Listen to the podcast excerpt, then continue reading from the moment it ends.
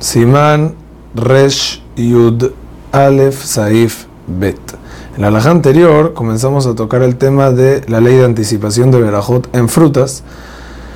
Y en esta alhaja el Shulchan Aruch trae la opinión del Rambam. El Rambam le discute a los, los Rishonim y a los poskim de Saif Alef y opina que la ley de anticipación de Berajot se fija solo por lo que a la persona le gusta. Quiere decir, no importa si hay Shivat Minim o no Shivat Minim, lo que más te gusta es lo que primero tienes que bendecir.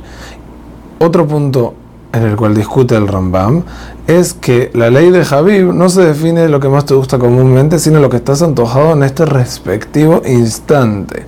Es por eso que lo que a la persona le gusta en ese momento y quiere comer es lo que primero se tiene que bendecir. De no haber Habib, entonces ahí va la persona a bendecir por lo que es Shivata mínima. El la ley de anticipación de Berajot, hacemos como la opinión que trae el en Saif Aleph, y no como la opinión del Rambam, así traen el Benishai, el Kafahaim y el Yalkut Yosef.